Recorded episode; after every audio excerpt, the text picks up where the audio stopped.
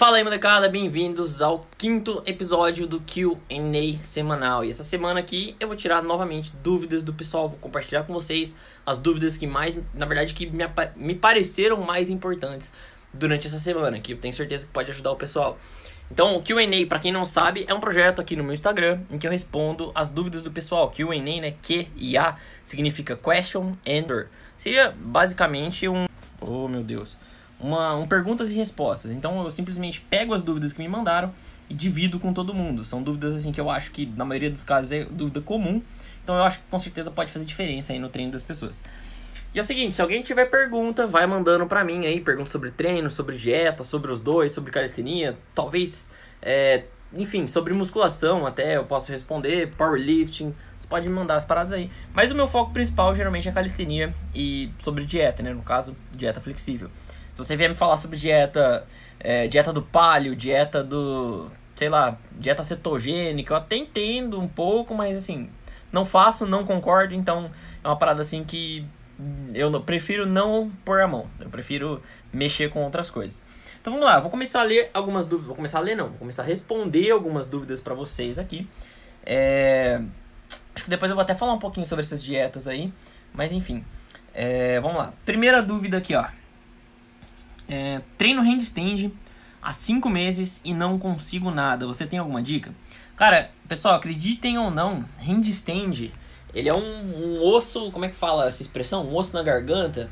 Acho que é alguma coisa assim. Ele é um osso na, na garganta, vai, se for essa expressão, vocês entenderam.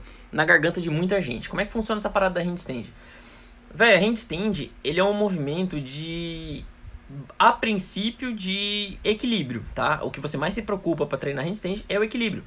Então, é, no começo, dependendo do seu nível de força, se você não tem muita força, se você não está acostumado a treinar, a handstand é uma parada pesada. Então ela acaba sendo também um treino de força. Inclusive ela pode fazer parte do seu treino. Né? Quanto mais segundos você ficar de ponta cabeça, você vai estar tá treinando força, mais forte você vai ficar, enfim. Só que chega uma hora, a handstand começa a ficar fácil e ela começa a se tornar um treino de equilíbrio, um treino de balance. E aí como é que funciona essa parada? É, a handstand, por ela ser um treino de equilíbrio, é, de balance no caso, ela exige muito, muita coordenação, né? Muita coordenação motora. Porque, pensa bem, você tá acostumado a ficar em pé, você não tá acostumado a ficar de ponta cabeça. Então, quando tu fica de ponta cabeça, velho, tudo inverte. Esquerda, direita, baixo, cima, você fica inverso. Você não tá acostumado a fazer isso. Geralmente as pessoas não fizeram nada a ver com isso a vida toda. Principalmente agora, minha geração, é, o mundo do jeito que ele tá hoje, as pessoas estão, na minha opinião, elas estão cada vez menos fazendo. É, como é que fala? As crianças estão cada vez menos brincando, é, as pessoas estão cada vez menos saindo de casa para fazer algum tipo de exercício físico. No caso, elas não conhecem calistenia. É, então, quando tu começa a treinar handstand, dependendo do seu histórico, você vai realmente ter mais dificuldade. Você vai, tipo, se você foi uma criança que brincou muito, aquela criança sapeca, que você fez muitas atividades diferentes, você tem uma boa coordenação desde criança, você vai ter mais facilidade. É provável. Mas hum, tem uma grande maioria de pessoas que não tem. Então, eu, por exemplo, tá? Se você acha que cinco meses você não conseguiu nada e tá ruim para você, eu demorei aproximadamente nove meses para eu conseguir equilibrar na handstand com uma parede atrás de mim, para tirar o pé da parede. E depois foi mais um caminhão para eu ter coragem de fazer sem a parede, porque virava e mexe eu ia fazer handstand e direto eu, eu dava aquela chapada na parede. Então eu demorei nove meses para conseguir fazer na parede a handstand entendeu? Então, se eu tenho jeito, hoje eu faço livre, hoje eu faço um monte de coisa, então, cara, todo mundo consegue, todo mundo tem jeito, todo mundo vai conseguir fazer handstand. Então, cinco meses, às vezes você está demorando, pode ser várias coisas. Pode ser porque você está treinando do jeito errado, pode ser porque você talvez não tenha força para treinar, então você está fazendo como se fosse um treino de skill e está cansando demais. Pode ser porque você é que nem eu e foi uma criança leite com pera, criado por vó, não saía, não fazia nada da vida, então a gente é, mais ou menos aí não tinha tanta coordenação, não teve tanta facilidade na handstand. Só pra você ter ideia, teve um amigo que começou a treinar. Quando eu comecei a treinar calistenia, no meu primeiro dia, teve um amigo que começou junto comigo. E começou no do zero, tá? A gente não sabia nada. Esse meu amigo, ele pegou a handstand livre, sem parede, sem nada, em dois meses. No terceiro mês ele estava descendo escada na handstand E no quarto mês ele tava fazendo aquela subida na força, né? Com o braço dobrado, mas tava fazendo a subida na força. E eu tava ainda jogando o pé na parede e tentando entender o que, que era esquerda e direita no quarto mês. Mais ou menos isso. Então, tipo, o meu amigo teve um tempo, ele pegou em dois meses. Eu demorei aí os nove meses para conseguir tirar o pé da parede. Então, cara, é, não se preocupa se alguém pegou a handstand mais fácil, se você vai demorar, enfim. Continua o seu treino. É lógico que, eu falei, né? Pode ser outro motivo? Pode, a gente tem que averiguar. Eu recomendo, essa, a pessoa que manda. Se você tiver com uma dúvida dessa, me manda mensagem, porque aí eu, eu posso te fazer uma entrevista, né, no caso, para entender o que está acontecendo e ver qual seria o melhor caminho. Recomendação: assiste um vídeo lá no meu canal chamado Viel Descomplica Handstand. Ou põe meu nome inteiro, Romulo Viel Descomplica Handstand. Se tu escrever parada de mão no lugar de handstand, também vai, você vai achar essa parada. Por que esse vídeo aí? Não é porque o vídeo é meu e é pra ganhar like, não, não tem nada a ver, não tô fazendo propaganda. Eu falo pra você assistir esse vídeo aí porque nesse vídeo eu mostro exatamente o que tu precisa para fazer para pegar a handstand. Porque ao contrário do que muita gente pensa, você não começa a treinar handstand ficando de ponta cabeça. A parte fácil é ficar de ponta cabeça.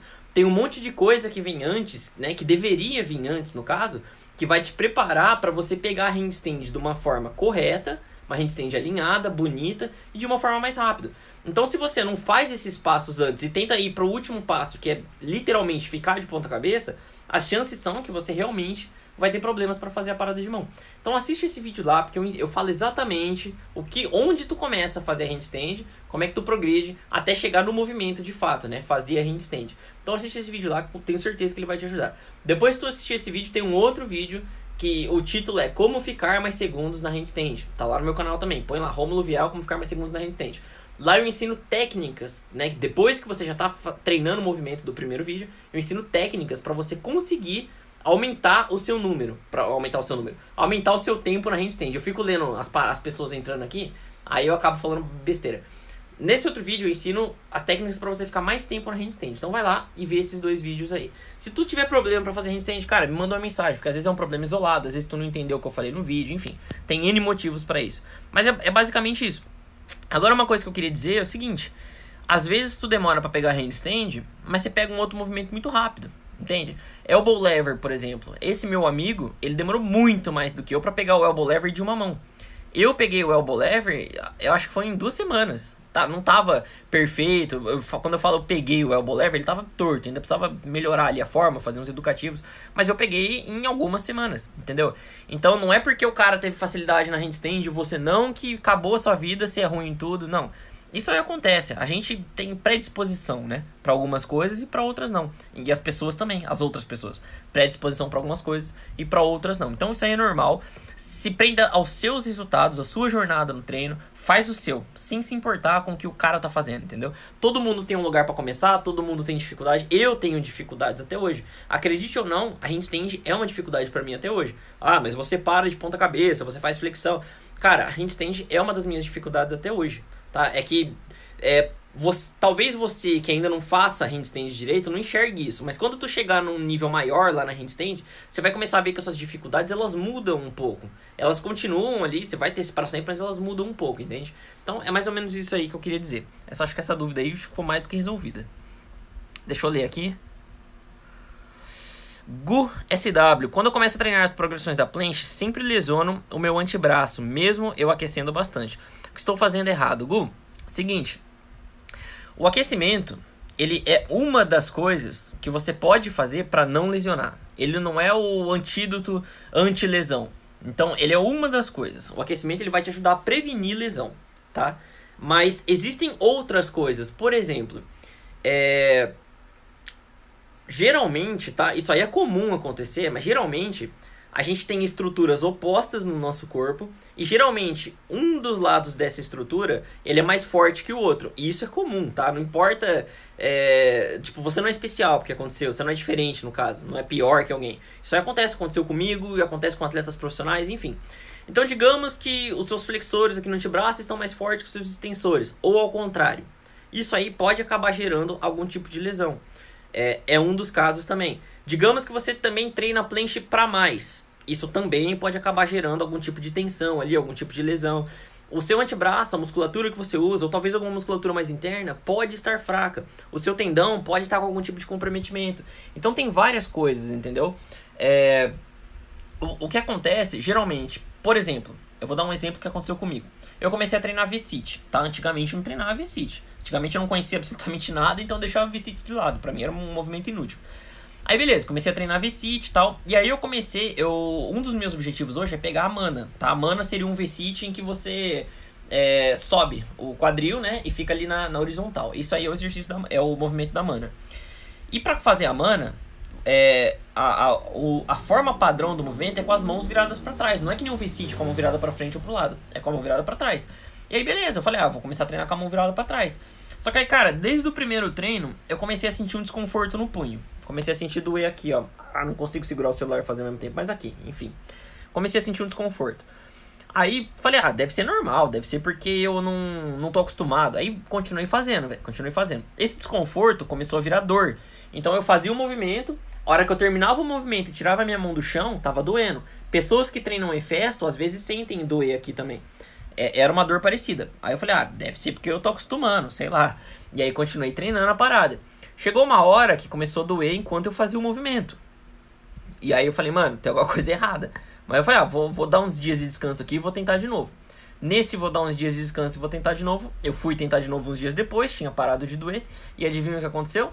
Essa dor ficou permanente. Durante o treino eu comecei a sentir uma dor do caramba. Parei de treinar porque realmente meu punho começou a doer. E aí a dor ficou permanente. O que acontece? Eu lesionei. Eu, eu acabei tendo uma tendinopatia. Eu não tinha é, na verdade, eu não tinha a mobilidade necessária para fazer esse movimento no punho, eu tinha dificuldade para virar o punho. Mesmo assim, eu estava forçando e também a musculatura do meu antebraço estava fraca. Então acabou forçando demais ali, né? Eu acabei contraindo esse tipo de coisa. E aí o que aconteceu? Eu comecei a tratar. Tudo bem, meu punho melhorou agora, eu tô conseguindo treinar de novo. Ainda não estou fazendo V-sit com a mão para trás, mas é, o que eu quero dizer com tudo isso? Vou resumir aqui para você, porque já comecei a falar muito. É, me empolgo aqui e começa a sair é, mesmo que você tome todos os cuidados do mundo para não lesionar, uma lesão pode acabar acontecendo. E quando ela acontecer, tu tem que tomar algumas medidas, né? A medida que eu recomendo, vá ao médico. Porque se você não tem noção de como se tratar, se você não tem experiência com isso, pode ser que você erre no diagnóstico, pode ter uma parada escrita na internet, assim, cara, se você sentir isso, isso e isso, é, é isso aqui. E aí você tá realmente sentindo aquilo, e aí você é, é, julga, né, que é aquilo lá que a internet falou, começa a tratar como se fosse aquilo, porque você viu um vídeo no YouTube, mas na verdade era uma parada totalmente diferente, que talvez um profissional qualificado da área poderia ter te ajudado nisso. E aí você começa a tratar e ao invés de melhorar, tá? No pior dos casos, no melhor dos casos, aliás, a parada pode continuar, pode ficar estagnada, assim, não melhorar nem piorar. Mas no pior dos casos, você pode tratar uma lesão errada e ela pode acabar piorando e até se desenvolvendo em outra lesão. Minha recomendação é você procurar um médico é, geralmente é por isso que eu não passo nada sobre tratamento de lesão. Eu faço em mim. Porque eu, eu, eu já tenho até uma certa experiência com isso. Mas eu passar para alguém é, é meio complicado, entende? O que, que eu recomendo para você então? Agora, faz o seguinte. É, para um pouco, tá? De treinar planche do jeito que tu tá treinando. Qualquer exercício que tu faça, que você sentir essa dor, dá uma pausa nele. Se você sentir essa dor, não, que ele piore. Então, sei lá, você faz flexão de braço, dói. E aí depois que você fez o treino ou fez a flexão, você sente que essa dor tá piorando cada vez mais quando você faz esse movimento. Corta esse movimento do seu treino. Na verdade, corta essa progressão do seu treino. Então o que, que tu vai fazer? Começa a fazer umas progressões mais leves, em que você fique mais tempo ou faça mais repetições. Quanto seria mais tempo, mais repetições? 15 segundos para mais, na verdade, 20 segundos para mais e 12 repetições para cima. 15 ou para cima de 15. Então você vai fazer isso por uma ou duas semanas mais ou menos, tá? Por que, que você vai fazer isso aí? Isso aí vai deixar os seus tendões e ligamentos, se forem eles o problema, é, se recuperarem. E aí também vai aumentar o fluxo sanguíneo no local, porque você vai estar com repetições mais altas. Teoricamente, teoricamente não, repetições mais altas também servem para isso. Isso aí vai te ajudar a recuperar. Se for um probleminha é, só por sobrecarga, só porque você usou demais, vai resolver, fazendo só isso em uma ou duas semanas. Aí tu pode começar a voltar a treinar do dia que você estava treinando. Agora, se for um outro problema, você vai perceber, porque não vai resolver, entendeu? Então aí pode ser que você precise começar a fazer uns fortalecimentos para a musculatura de extensão e flexão do antebraço. Então, assim, mas assim, dando um tiro no escuro, que não falei. Pode ser que você esteja com um diagnóstico assim e seja outra coisa, entendeu? Mas faz essa parada das progressões. Progressões mais leves, 15 a 20 segundos para mais, 12 a 15 repetições para mais, uma ou duas semanas fazendo isso. E aí você vê o que acontece. Se não recuperar, é porque provavelmente é outra coisa. Mas uma, uma coisa é fato: se tá doendo, é, é, pode acabar virando uma lesão. E provavelmente é por algum tipo de sobrecarga. Pode ser por uma outra musculatura mais fraca, pode ser porque você tá treinando demais. É por algum tipo de sobrecarga. Então por isso que tu vai fazer uma, uma parada mais leve para deixar ele se recuperar ali, beleza? Eduardo Silva, cara, muito obrigado por esse elogio, muito obrigado mesmo. Essa aí é a meta, tá? Essa aí é a meta. Você tá te ajudando, isso aí é o que me deixa feliz, cara, de verdade. É... Tô com novos projetos aí, vamos ver o que, que vai rolar, mas eu quero trazer cada vez mais conteúdo para vocês, beleza? Então, galera, vou... o Gu respondeu aí para você, você entendeu o que, que era pra fazer. Eu vou ler uma próxima pergunta aqui, beleza? Vou responder para vocês. Uh, essa aqui é simples. Fiz tatuagem recentemente, devo treinar? Ou na verdade acho que era posso treinar, uma parada assim. Cara, tatuagem é o seguinte. Na tatuagem não. Quando tu treina, tá? Você já ouviu falar que o treino ele provoca micro lesões na musculatura? Então, micro lesões seriam basicamente machucado. E quando tu machuca, o que acontece? Inflama, tá? E aí precisa recuperar a área. É assim que mais ou menos que funciona o treino. Então, se você fez uma tatuagem, você também machucou e também pode inflamar o local. Aí Beleza, tá inflamado, a tatuagem tem que recuperar, você vai lá, você treina, o treino também vai ter que recuperar. Então, basicamente, você vai colocar a inflamação aonde já tem inflamação, entendeu? Então vai talvez atrapalhe na recuperação, tanto muscular quanto na recuperação da tatuagem, e pode acabar, até por atrapalhar na recuperação, pode acabar é, ficando dolorido, pus, enfim, pode acabar dando algum tipo de complicação. Então eu não recomendo, tudo bem? Se você for perguntar pra mim, pode, alguém pode falar, não, treina que não dá nada. Eu não recomendo, beleza? Minha recomendação aqui é conservadora. Não treine se tu fez tatuagem. Espera a parada cicatrizar. Vamos lá. Outra pergunta. Movimentos para iniciantes. Quais movimentos eu devo fazer se eu for um iniciante? Cara, uh, as pessoas que estão de fora da calistenia, elas têm uma noção de que calistenia é só movimento planche, aquelas paradas de circo, front lever, bandeira humana e só nego especial que faz. E para você fazer isso, você já tem que ter nascido com o dom e não sei o que, enfim. As pessoas têm essa visão da calistenia. E é claro, as pessoas mais avançadas, elas postam vídeo do que elas sabem fazer. As pessoas querem mostrar o que elas sabem fazer. Isso é normal, não tá errado, tem que mostrar mesmo. A gente tem que fazer a calistenia aparecer. Eu sou até a favor disso. Só que isso não é um problema. Mas as pessoas que estão de fora, elas enxergam como se fosse só aquilo, entendeu?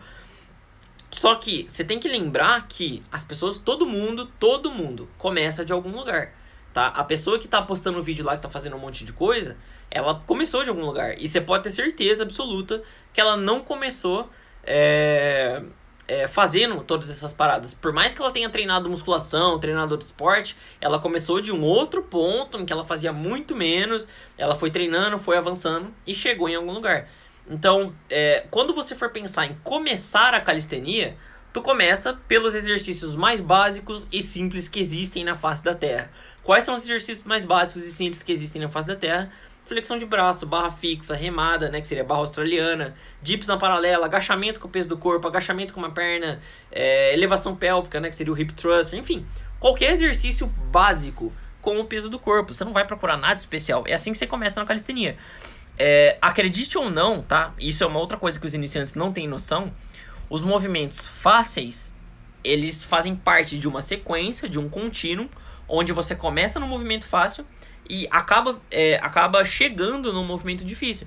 Então, por exemplo, uma flexão vira uma full planche. Ela pode virar assim uma full planche. Você pode começar na flexão. Uma remada vira um front lever. Uma barra fixa vira uma barra de uma mão. Ou talvez um muscle up. É, um skin deck que é o movimento de você passar por dentro da barra, vira um back lever, entendeu? Então, movimentos mais básicos possíveis, eles viram movimentos avançados. As pessoas também, assim, até quem treina demora para entender isso, mas tudo faz parte de uma sequência. Não existe básicos, musculação e avançados. Tudo faz parte de um contínuo, é uma coisa só. Você usa um para chegar no outro. Por que, que, eu falei musculação? Porque tu pode usar musculação para chegar no movimento avançado de calistenia. Sim, você pode. Você pode utilizar musculação mais exercícios básicos de calistenia para chegar no movimento avançado de calistenia. Você pode usar só calistenia para chegar no movimento avançado de calistenia. Então é possível, entendeu? Quando tu entende que é tudo parte da mesma coisa, um você usa para chegar no outro, e que calistenia você também pode começar de algum lugar, você não começa de um lugar é, já alto, então você consegue treinar de boa.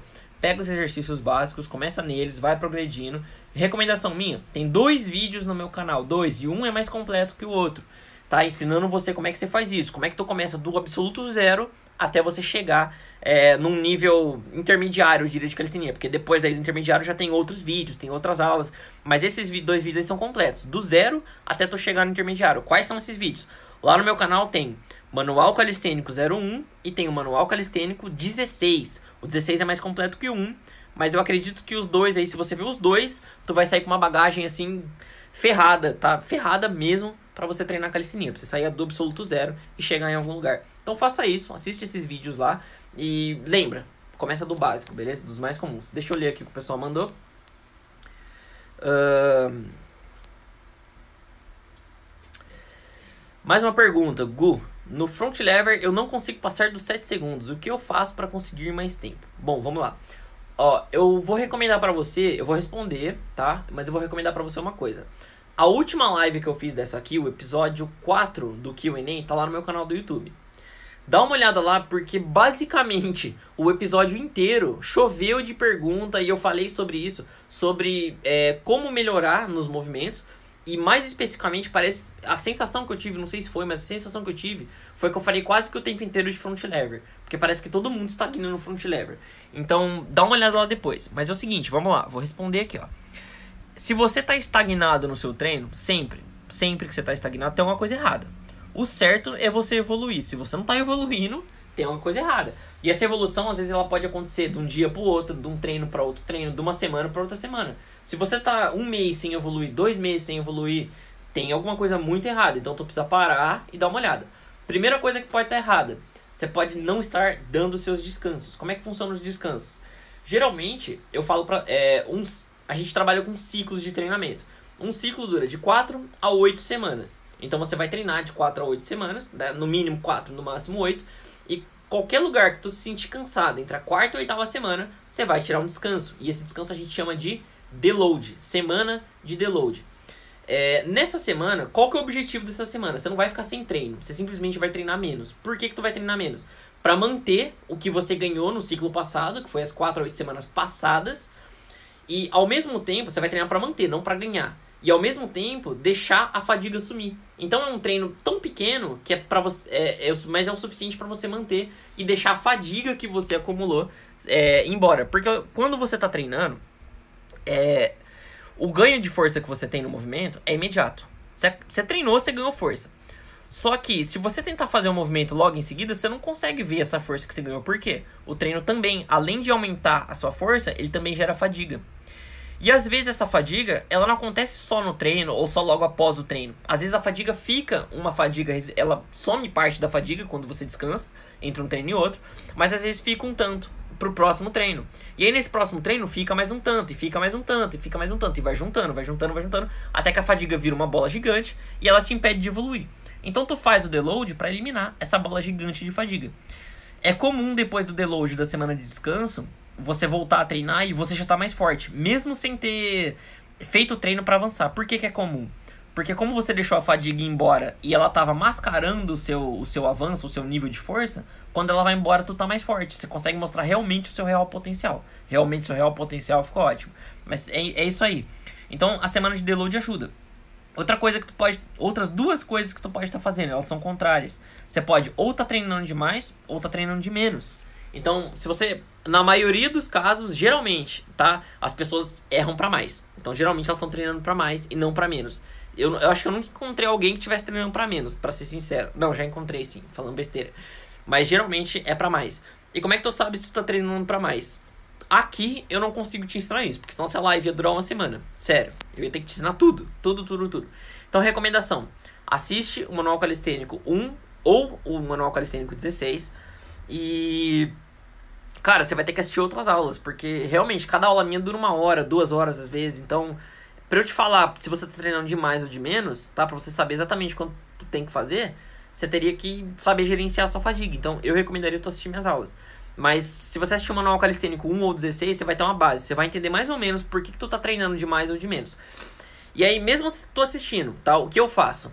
É, eu, assi é, eu assisto. É, eu uso a informação que tá aí nesses vídeos E aí eu tenho um log de treino. O que é um log de treino? Eu anoto meu treino. Todo treino que eu faço, eu anoto. Então eu vou lá, eu faço 20 segundos de tuck clench. Vou lá no meu bloco de notas e anoto. Aí eu vou lá, faço mais 20 segundos na segunda série. Vou lá e anoto. Aí anoto o próximo exercício. Enfim, eu anoto todos os meus treinos. E aí, se eu treinei na segunda-feira e o treino foi de boa, e eu cheguei na sexta-feira e o treino não foi de boa, eu não consegui fazer o que era pra eu fazer, é porque os treinos anteriores foram demais, geralmente. Geralmente é isso. Os treinos anteriores atrapalharam, eu não dei conta de me recuperar. Então, ou eu diminuo o treino pra eu conseguir me recuperar, ou eu aumento o meu descanso. Na maioria dos casos, eu diminuo o treino. Então é interessante tu anotar. Né? Se você no começo da semana consegue, no fim da semana não, o começo da semana tá demais. Então você tem que regular e diminuir, entendeu? Mais ou menos isso. Se no fim da semana você consegue e no começo da próxima semana você não consegue, é porque provavelmente o fim da semana anterior foi demais. Então aí você tem que regular também, entendeu? Então geralmente é isso, cara. Geralmente é isso porque, assim, para você ganhar segundo no front, você tem que fazer front. Não adianta você fazer barra fixa, fazer qualquer outra coisa, você tem que fazer front. É assim que ganha. Então, se você tá fazendo front e não tá ganhando, é uma dessas coisas que eu falei. Ou tu não tá descansando, tá treinando demais, ou é, não tá descansando, é isso. Ou tu tá treinando demais, ou tu tá treinando de menos. Então você tem que avaliar essa parada, beleza? Deixa eu ver aqui. Estou sentindo muito fadiga com o treinamento, estou perdendo alguns moves estáticos. Devo treinar circuito? Não, não, não, não, não, não. Esquece circuito, velho. É, circuito, eu indicaria em alguns casos, tá? Se você fosse, estivesse acima do peso, se você... Cara, peraí, o pessoal que tá online eu nem li a pergunta, né? Deixa eu ler, ah, nem sei se eu li mais. Eduardo Silva, 201, 2018 JC. Estou sentindo muita fadiga com o treinamento e estou perdendo alguns movimentos estáticos. Devo treinar circuito, devo treinar circuitos para redimir a fadiga? Definitivamente não. Você vai, tu vai esquecer na maioria, na maioria do tempo tu vai esquecer circuito. Quando tu treina algo parecido com circuito, pré-campeonato, você vai fazer os combos, né? Você vai é, arrumar ali, ligar os movimentos que tu sabe para montar um, os combos na sua apresentação para você poder competir. É o mais perto de circuito que tu vai fazer. É, agora, casos isolados que eu recomendaria circuito, caso você seja esteja acima do peso, né? Ou caso você esteja numa dieta é, com baixa caloria há muito tempo, ela parou de funcionar, talvez um treino de circuito pudesse te ajudar, né? Algum tipo de hit, alguma coisa. Nesses casos.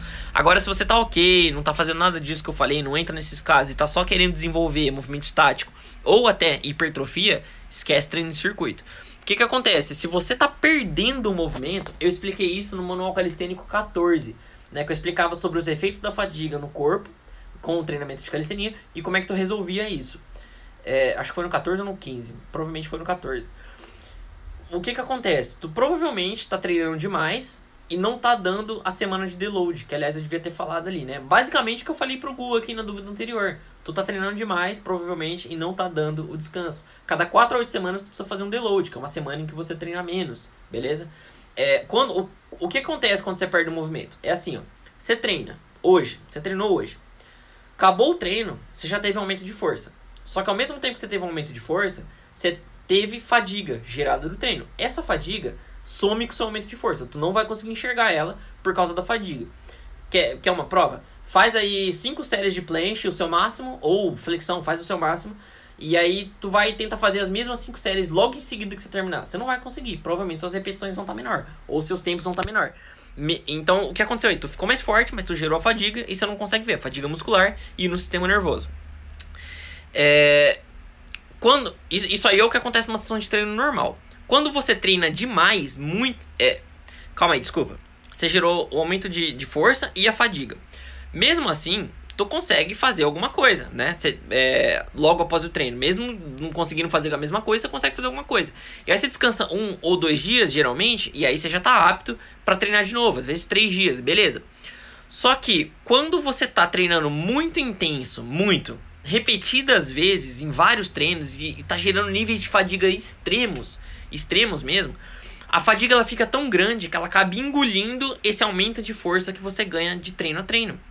E como ele engole esse aumento de força, o que, que acontece? Você não consegue mais fazer movimento. Às vezes tu fica uma semana inteira sem conseguir fazer movimento. Às vezes uma semana não é o suficiente de tanta fadiga que tu gerou. Às vezes tu precisa tirar duas semanas. Tem gente que eu já vi tirar um mês de descanso. Eu já tirei um mês de descanso. Porque eu realmente teve uma época aí que eu tava eu sei lá o que deu em mim, que eu tava absurdo o meu treino. Então, às vezes, tu tem que fazer essa parada. É... E no pior dos casos, se, se você insiste nisso, né? A maioria faz isso. Perdi movimento e eu preciso treinar mais, porque eu não tô treinando o suficiente. Então a fadiga já engoliu todo o aumento de força do cara. Aí o cara que o cara faz, coloca mais treino. E se esse era o problema, começa a gerar mais fadiga ainda. Aí tu entra num estado, tu pode entrar num estado que chama o quê? Overtraining. Quando você entra no overtraining, é, essa parada é tão séria que ela pode gerar até depressão. Então é perigoso tu fazer isso. É, é muito difícil você chegar no overtraining, o seu corpo geralmente te para antes, mas é, pode acabar acontecendo. E ah, na verdade eu falei do undertraining, mas antes do overtraining, você acaba entrando numa parada que chama undertraining às vezes. E o undertraining, aí sim, significa que tu realmente perdeu o movimento, você perdeu a habilidade. Mas para tu chegar numa parada dessa, que nem eu falei, é muito difícil, seu corpo geralmente te para antes. Tá? Você, é, geralmente você não, não consegue chegar nisso aí. Realmente, você tem que se você tem que ser obrigado a se levar no limite, mais ou menos isso, entendeu? Então, se o que eu recomendo para você, cara, começa a fazer deloads regulares de cada 4 a 8 semanas, tira um deload, às vezes ele pode ser quando tu for viajar, sei lá. É, melhora outros aspectos da sua vida que não tem a ver com o treino. É, sono, nutrição, é, sei lá, os seus níveis de estresse, vai fazer algumas coisas que você gosta, vai jogar videogame, come, é, que nem eu falei, dorme cedo, acorda um pouco mais cedo, talvez acorda um pouco mais tarde, come melhor. Todas essas paradas aí ajudam você a eliminar a fadiga ou a não gerar tanta fadiga. Então, basicamente seria isso, tá? Não se desespere. Dificilmente tu entrou nessa parada de overtraining e faz o deload. Então, vou aproveitar que vocês perguntaram eu vou falar como é que faz um deload. O deload é o seguinte: é uma semana com menos treino. Você vai fazer é, um a dois dias de treino com todos os seus movimentos, independente se é push, se é pull, se é legs. Um a dois dias de treino. Você vai fazer uma rotina full body nesses dois dias. E tu vai fazer uma a duas séries de cada movimento que você fazia no seu treino. Mas isso tem, tem que ser o treino do jeito que eu ensino. Se você faz treinos com cinco, seis movimentos diferentes, esquece isso aí que não vai funcionar, beleza? O deload não vai funcionar direito. É... Aí você tem que ver lá os meus vídeos do manual calistênico. Você vai fazer uma a duas séries de cada movimento que você faz. A primeira vai ser perto da falha, não vai falhar, beleza? Então você faz, sei lá, 6 segundos de planche, você vai fazer 5, 4, e aí a segunda você vai fazer até a falha. Isso aí é o suficiente para você fazer um descanso sem perder movimento e ainda é, voltar mais forte depois desse descanso. Então é assim que você faz o deload. Essa aí é a minha sugestão. Deixa eu ver aqui.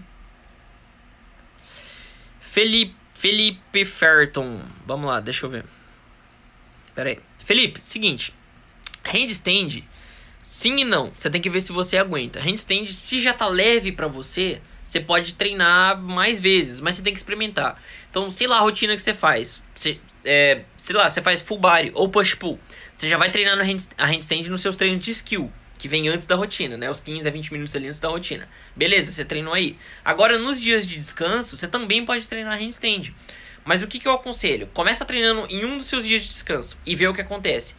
Se começar a atrapalhar nos seus treinos, que são os treinos principais, os de push-pull, aí tu corta, tira esse dia. Se não atrapalhar, continua.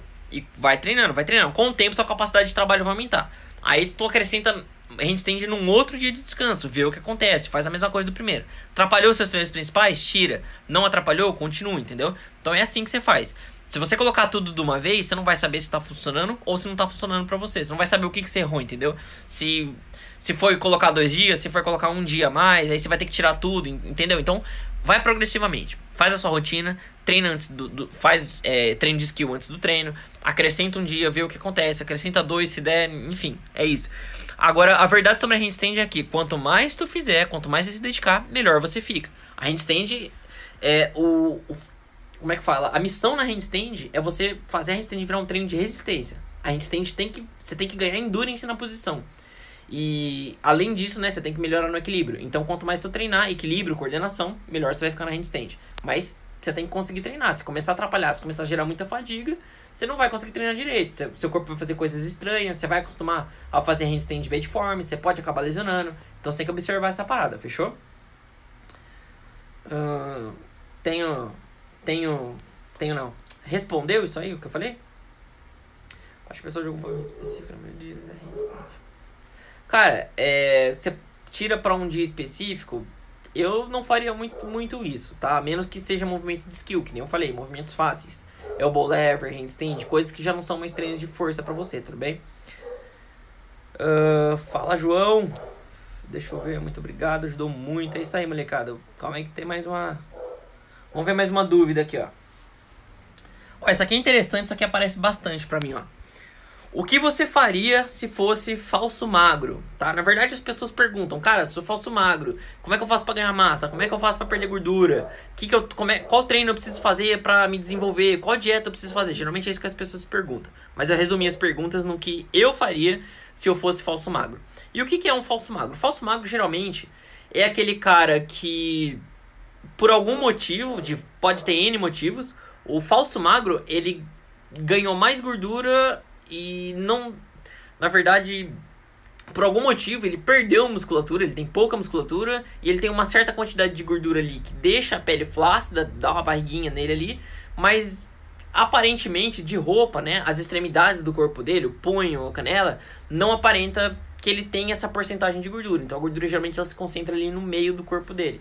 E aí acaba não mostrando. Então esse cara aí geralmente é o a minha caracterização de falso magro, né? Não sei se tem uma caracterização científica, não sei nem se tem estudo científico sobre isso. Mas o que, que eu faria? Cara, o falso magro, ele. O, o, que nem eu falei, o falso magro, ou ele tem pouco músculo e tem uma certa quantidade de gordura. Então, se você tem uma certa quantidade de gordura e pouco músculo, é meio óbvio que tu precisa fazer. Tu precisa perder gordura e ganhar músculo. Fazer isso ao mesmo tempo é um pouco difícil, a menos que tu seja obeso. Se você for obeso, você consegue perder gordura enquanto você ganha músculo. Aí é uma parada que dá. Mas se você não é obeso, se você não tá muito acima do peso, fica difícil fazer esse tipo de coisa. Então você tem dois caminhos, tá? É, ou você faz uma dieta de cutting e treina, é, e a dieta de cutting é, seria uma dieta em que você come poucas calorias, abaixo do que você gasta, e aí você vai perder a gordura, tá? Então, e é, no caso aí, você perderia gordura e você tá treinando, você ganharia ali um pouco de músculo também. Ou você faz um bulking, dependendo da porcentagem de gordura que você tiver. Na verdade, desculpa. Ou você continua comendo num, num, num tanto que você não ganhe nem perca peso e começa a treinar. Então, essa energia acumulada que tu tem em forma de gordura, ela vai acabar se convertendo em músculo. Então, esses seriam os dois caminhos. Ou você faz um cut, emagrece e depois ganha músculo, ou você continua comendo um tanto que você não engorde nem emagreça, ganha músculo nesse período e aí depois você faz um cutting aí para terminar de secar. Esses seriam os dois caminhos. Qual é o melhor caminho? Eu não sei o que tu prefere fazer, entendeu? Depende. Se você preferir fazer o cutting, faz o cutting, emagrece primeiro. Se você preferir ganhar músculo primeiro para depois emagrecer, ganha músculo primeiro para depois emagrecer. É, eu preferiria ganhar músculo primeiro. Só que para algumas pessoas é psicologicamente desconfortável, porque você tá treinando e você quer perder, você quer ficar bonito, você, sei lá o que seja bonito para você, mas você quer mudar. Então, às vezes, você aguentar aquela gordura enquanto você ganha músculo pode ser uma coisa exaustivamente, é, é, psicologicamente exaustiva, né? Até porque músculo embaixo de gordura faz parecer que a gordura tá maior. O músculo empurra a gordura e tu fica mais, mais roliço, no caso, né? Então, pode ser uma coisa ruim. Então, seca primeiro, entendeu? Então tem que ser o que é melhor para você. Não adianta eu te dar uma fórmula mágica se a fórmula mágica é ruim para você e você não consegue fazer ela direito. Você vai, eu tenho certeza que tu vai se dar muito melhor numa coisa que tu gosta de fazer, que você ama fazer, que tá te dando o resultado que você queria, ou perto disso, do que uma coisa que talvez você tenha que se sacrificar, entendeu? Porque você já tem. A maioria das pessoas, pelo menos, tem várias outras coisas, atividades para fazer na vida, elas trabalham, tem que lidar com família, tem problemas, entendeu? Aí adiciona mais um sacrifício, mais um problema, fica ruim, tu não cumpre do jeito que era pra cumprir, enfim. É, é que nem a dieta do cara. O cara que que faz dieta e come muita pouca, come pouca caloria, não pode comer nada. Esse cara geralmente ele tem compulsão alimentar, por quê? É, o corpo dele necessita de mais caloria para sobreviver, ele já tá comendo pouco, e ele ainda tá treinando pra caramba porque ele quer emagrecer. E aí ele come só batata doce franga, não come doce.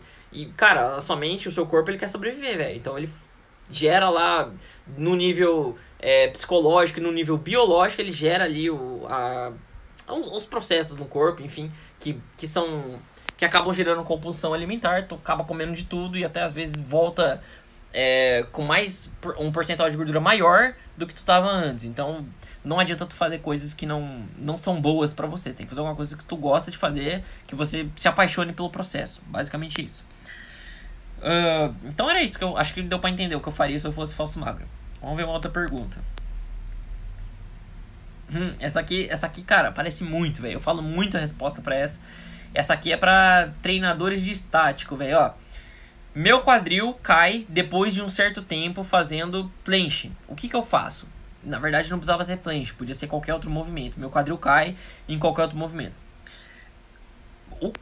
É o seguinte, a maioria das pessoas que tá não, não é nem quem tá fora da calistenia, quem tá fora e quem tá dentro da calistenia, fala que o quadril cai por causa do core, tá? O core é a musculatura que precisa fortalecer, então tem um monte de gente fazendo exercício para core, porque minha perna não sobe pra, na planche porque meu core é fraco, me passa um exercício para core, porque é aí que minha perna vai subir.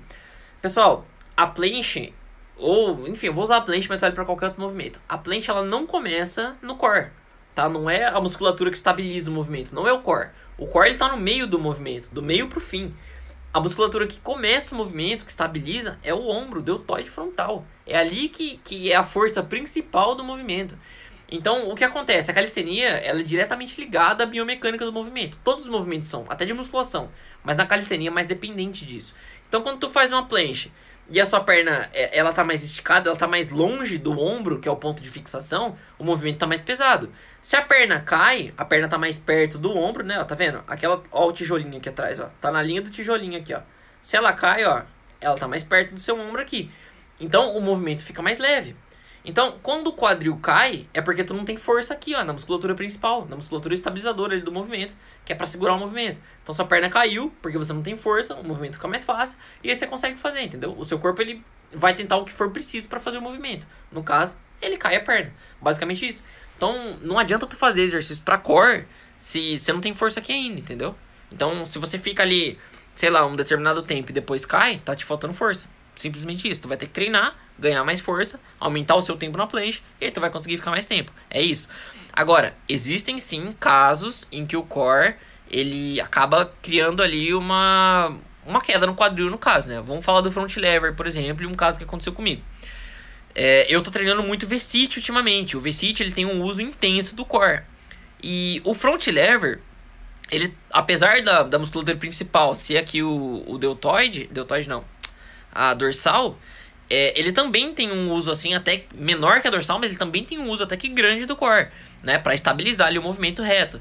É, reto não, é alinhado.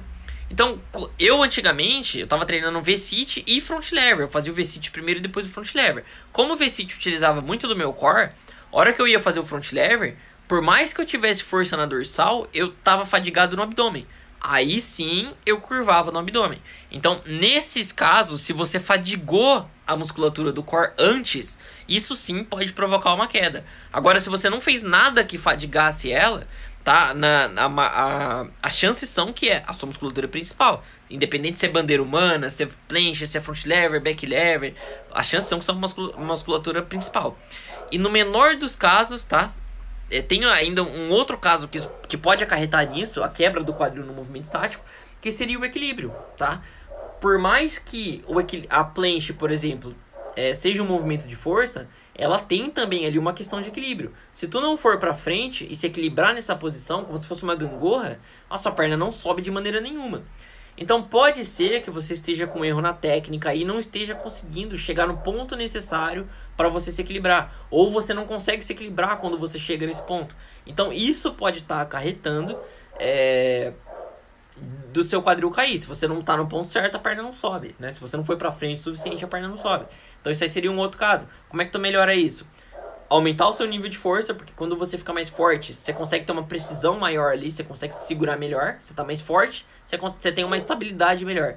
E fazer mais o movimento. Quanto mais tu faz o movimento, mais íntimo você fica dele, nele, e aí melhor você consegue fazer ali, você vai dominar o equilíbrio, enfim. É mais ou menos isso. Então aí você corrigiria. Então seriam mais ou menos esses três casos. Mas o mais comum, falta de força na musculatura principal, tudo bem? Uh... Deixa eu ver mais uma. Ó, última pergunta aqui, tá? Quem tiver pergunta, manda aí que eu vou responder a última aqui que me mandaram essa semana. E aí, se ninguém tiver pergunta, vamos finalizar, tudo bem? Essa aqui também é uma pergunta que aparece muito, muito, muito, muito, muito, muito mesmo, tá? Muito normal aparecer, você, ninguém precisa saber disso. É, ninguém precisa ter conhecimento antes de, de sei lá, de, de estudar a parada. Eu, eu costumo dizer que não tem pergunta idiota. Se você não sabe, a pergunta não é idiota. Você não precisa saber, tá ligado? Você precisa. O, o que importa é que tu tá se informando e você foi atrás de saber. Mais ou menos isso. Então, vamos lá, a pergunta é o seguinte, ó. Treinar com o peso do corpo é um bom método para fortalecer o corpo para exercícios mais avançados? Essa aí é a pergunta. Uh, primeiro ponto, depende do que é um exercício avançado. Às vezes tu tá falando de fazer levantamento terra e você quer fortalecer o corpo para fazer levantamento terra com um exercício com o peso do corpo. Sei lá, levantamento terra não é um exercício, por mais que ele seja, entre aspas, básico, é um exercício que eu não recomendaria para completos iniciantes, entendeu? Então ele talvez seria um exercício mais avançado. É, esse aí seria um ponto. Agora o que ele pode querer dizer seria na calistenia mesmo, né? Seria tipo é, fazer planche, né? Usar flexão para fazer planche. Eu respondi isso no começo da live, para ser sincero. É o seguinte, tu usa a calistenia, tu usa exercício básico para chegar em exercício difícil. Você vai usar uma flexão para chegar numa planche. Você vai usar remada para chegar no front lever. Você vai usar barra, barra fixa para chegar na barra de uma, de uma mão, one arm pull up. Você vai usar skin the cat para chegar no back lever. Você vai usar, é, sei lá, é, barra fixa e dips para chegar no muscle up. Então seria mais ou menos isso. Seus exercícios básicos para chegar nos avançados. Todos eles fazem parte de uma sequência, de um contínuo, onde tem o início, que são os básicos, e um final, que são os avançados. É basicamente isso. Não tem diferença, né? Tem gente que fala assim, pô, eu vou treinar um dia de básico e um dia de, de avançados, tá? Tem até protocolos de treino para você fazer isso, funciona se você souber fazer, mas assim, qual é o ponto de você treinar básico? Algumas pessoas treinam porque elas acreditam que o básico é o que dá músculo, que vai dar o pump ali, vai inchar o peito, vai inchar o braço, e o skill não dá músculo, skill, né? Não dá músculo, movimento isométrico, front lever, ele só serve para você fazer movimento mesmo, né? Ele nem, nem impacta a musculatura. Mas na verdade está errado. Contração muscular é contração muscular, independente se é isométrica, se é dinâmica, se é flexão, se é planche. Contração muscular, contração muscular. Musculatura, o sistema nervoso cansa da mesma forma, tu vai precisar de descanso da mesma forma, tu precisa regular o volume, a frequência, a intensidade do seu treino da mesma forma. Então, um impacta no outro. Não importa se é básico, se é avançado, não importa absolutamente nada. Tu usa um para chegar no outro. Então, respondendo a pergunta, é útil você fazer básico para chegar em movimento avançado? Sim, é o único jeito. Não tem como você começar de outro jeito. Você começa no básico, vai evoluindo, vai deixando esse básico mais difícil, mais difícil, mais difícil, mais difícil, mais difícil, chegou no intermediário. Vai deixando o intermediário mais difícil, mais difícil, chegou no avançado. Vai deixando o avançado difícil, difícil, difícil, chegou no nível profissional. Basicamente é isso. Então é o único jeito. Agora, é, você poderia usar a musculação também, né? Para começar, por exemplo, musculação com exercícios com cargas leves, né? Que um iniciante não. Não tô falando para você usar carga leve, mas o iniciante usaria uma carga que é pesada para ele, que é leve pra gente. Então, carga normal. Enfim, confundi vocês aqui, né? Começa a musculação com carga normal. E aí, com o tempo, você progressivamente começa a colocar exercícios de calistenia, calistenia, calistenia, até que quando começa a treinar a sua calistenia. De qualquer forma, seria básico, né? Carga baixa é, seria básico, exercícios mais básicos seriam básicos. Então, é o único jeito de começar. Tu começa com o básico e chega nos avançados, beleza? Uh, molecada, alguém tem alguma pergunta? Alguém quer tirar alguma dúvida agora? Esse é o momento, tá? Senão a gente vai finalizar aqui. Já temos 50 minutinhos de live. E é isso, tá? Vou esperar um, um minutinho aqui. Se vocês tiverem pergunta, manda aí, beleza? Vocês não entenderam alguma coisa? Tem alguma coisa que não tá clara no treino de vocês? Vocês pensarem em começar a treinar outra coisa? Enfim, pergunta aí. Uhum. Quinta-feira tem manual calistênico e não percam o manual calistênico. Lembrando que o manual calistênico é diferente dessa live. Eu, não tiro, eu tiro dúvidas do manual calistênico, mas o manual calistênico é uma aula com começo, meio e fim. Então eu falo de um tema do começo ao fim. Como ganhar músculo, por exemplo. Eu vou falar com todas as possibilidades que existem no universo da calistenia para tu ganhar músculo. Do começo, do básico, para quem não entende nada, até o fim. É, para quem não entende nada, não. No, no caso, para ver as aulas, você tem que ter assistido o Manual Calistênico 1 ou 16, que são as bases das minhas aulas, tudo bem? É, é isso. Ah, essa é uma pergunta de. Aqui, ó. Estética calistênica. Pergunta interessante. Com quanto tempo eu devo mudar os exercícios? Como é que funciona isso aí dos exercícios? Quando tu treina. E aí, Vani, tudo bem? Vani Stenix Girl. É isso aí. Preciso, tô devendo um treininho aí com vocês, hein? Logo, logo eu vou. Talvez esse fim de semana, hein? Vou ver de lá esse fim de semana assim, sabadão. Vamos ver. Enfim, com quanto tempo eu devo mudar os exercícios? Seguinte. Quando tu treina musculação, quando tu tá na academia de musculação, é, geralmente existem instrutores que falam assim: ah, todo mês tu precisa mudar de exercício, porque senão o seu corpo adapta e você tem que é, quebrar esse, essa adaptação para você poder continuar gerando músculo. Cara, trocar de exercício de mês em mês, é assim, não é que não funciona, funciona, tá? Você vai continuar ganhando músculo, você vai continuar gerando adaptação, funciona. Mas pro nosso treino de calistenia, que é um treino de força, força, a gente precisa gerar força para fazer movimento, não só hipertrofia, também precisa de força. Tu ficar trocando de exercício atrapalha. Porque como é que funciona? Os exercícios de calistenia, força é uma habilidade. Ela funciona como qualquer outra habilidade existente na face da Terra. Por exemplo, escrever. Quando tu tá aprendendo a escrever, é, as criancinhas, né? Elas não, não conseguem segurar o lápis direito, sai tudo torto. Então elas começam naqueles caderninhos que elas têm que contornar as letras. Aí com o tempo, elas vão com, é, começa contornando tudo torto, depois começa a contornar certinho, depois elas começam a escrever no caderno de caligrafia que já não tem mais o contorno, elas começam a treinar ali a forma das letras delas. E até que, enfim, treinam, treinam, treinam, treinam, a perfeição a escrita até que chega num nível que elas estão escrevendo ali na folha livre, tá? Até tem algumas pessoas que escrevem sem linha e conseguem escrever reto. Então o que, que é isso aí? É uma habilidade. Tu treinou, treinou, treinou e foi aperfeiçoando ela ao longo do tempo, ao longo dos anos. É... E, e aí, enfim, você ficou melhor. O seu cérebro aprende a fazer isso, tá? São, é, é uma coordenação fina escrever, uma parada assim muito precisa. Então, seu cérebro aprende a fazer isso. O treino, os movimentos de calistenia, a força que tu precisa para fazer eles é a mesma coisa. O seu corpo aprende a fazer força num determinado movimento, numa, de, numa determinada quantidade de séries, de repetições. Ele aprende a fazer isso de uma forma assim extremamente específica e precisa.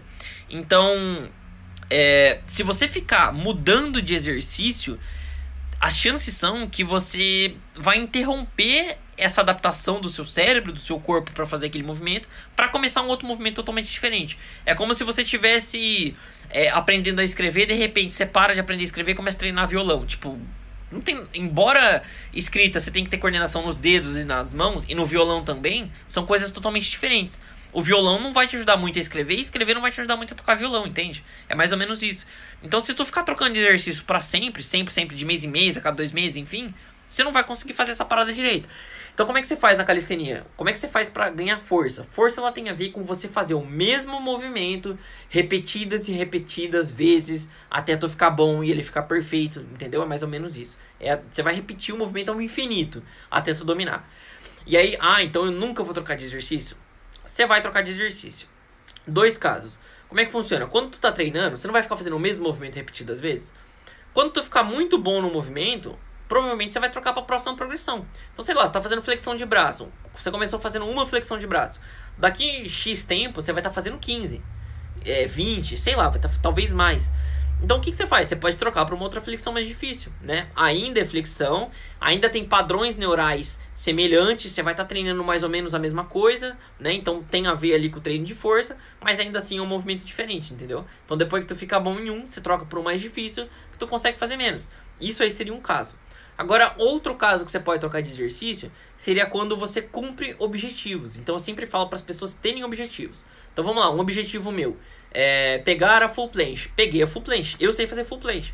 O que, que eu faço agora? Ou eu continuo treinando full planche, que nem eu falei, faço até eu trocar para uma progressão mais difícil, ou eu paro de treinar full planche faço um mínimo ali só para eu manter esse movimento, para não perder força nele, e começo a focar num outro. Talvez eu pudesse começar a focar em é, inverted cross, né, que seria o crucifixo na argola inverso. Isso aí é um movimento de push.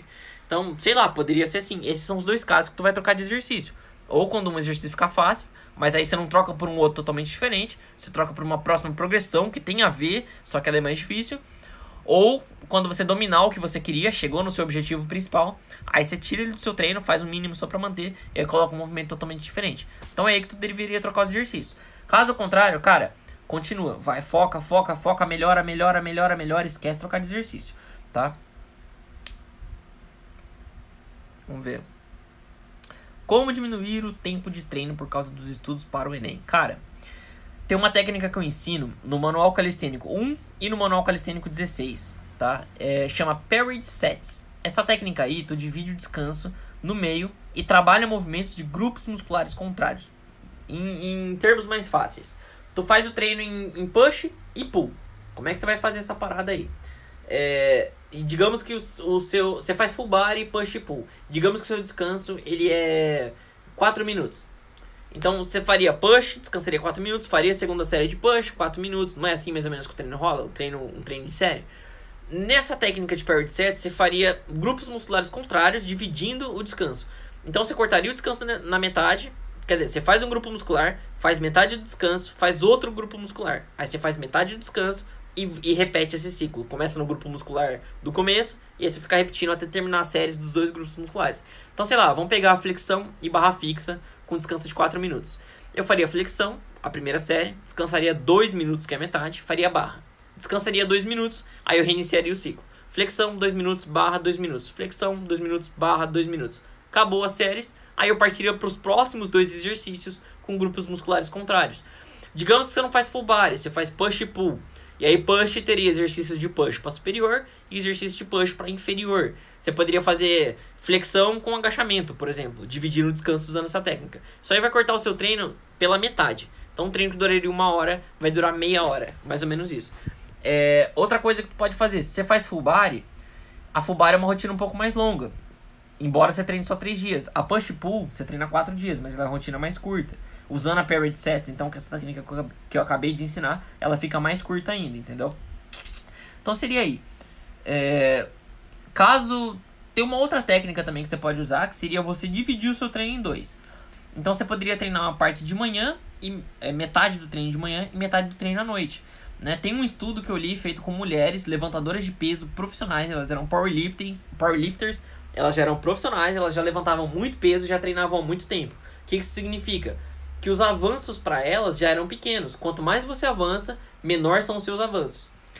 E, e esse estudo ele foi para avaliar uma técnica que era dividir o treino em dois. Então essas mesmas mulheres elas tinham estagnado no treino e elas começaram a dividir o treino. Elas faziam metade do treino de manhã e metade do treino de força à noite. O que aconteceu com elas foi que elas voltaram a evoluir, mas não evoluir normalmente. Elas voltaram a evoluir de uma forma que elas não evoluíam assim há muito tempo, há muito, muito, muito tempo mesmo. Provavelmente desde que elas eram iniciantes. Então elas voltaram a evoluir muito quando elas utilizaram esse tipo de técnica no treino de força. Então é uma parada assim que não que é, putz, você vai evoluir o dobro, que porque aconteceu com elas, elas estavam numa situação diferente, num nível diferente, mas é uma técnica que tu pode usar. Mesmo que você evolua a mesma coisa, isso aí pode te ajudar a salvar tempo. Então, sei lá, você treina de manhã, hora que você acorda, faz um treininho ali, vai lá, depois cumpre o seu dia inteiro e faz o resto do treino à noite, né? Pode ser um, um jeito de fazer. Só uma observação aqui antes de eu ir pra próxima, pra próxima, sei lá, se eu ver se tem próxima, é que a pair de sets, é, no começo, se você é iniciante, ela vai dar um resultado ok, tá? Só que quando você chega no nível intermediário e para cima, essa técnica de pair sets ela começa a ficar pouco efetiva. Então pode ser que você comece a ter um resultado muito pequeno ou até pare de ter resultado, tá? Mas até lá, provavelmente tu já vai ter definido a sua vida. Você já vai ter estudado pro Enem, já vai ter, enfim, já vai estar até fazendo faculdade, provavelmente. E já, sei lá, já vai estar em outro estágio da sua vida. Então quando tu chegar lá, aí você já vai ter que tomar outras decisões. Então, aí você tem que ver quando você chega lá. Molecada, então é isso. Hum, muito obrigado por estarem aqui. Espero que tenha esclarecido as dúvidas de vocês. Qualquer dúvida que ficou, vocês podem me mandar lá no direct. Pode deixar, sei lá, em um comentário em algum vídeo do YouTube, publicação, enfim. Qualquer dúvida que vocês tiverem, podem tirar aí comigo. É... De novo, espero que eu tenha ajudado. Quinta-feira, Manual Calicênico, episódio 17. É, ainda não sei qual vai ser o tema, para falar a verdade. Tem alguns aqui em mente, mas ainda não escolhi qual deles. E a gente vê por aí, beleza? Então, muito obrigado, falou, estamos junto, grande abraço e é isso.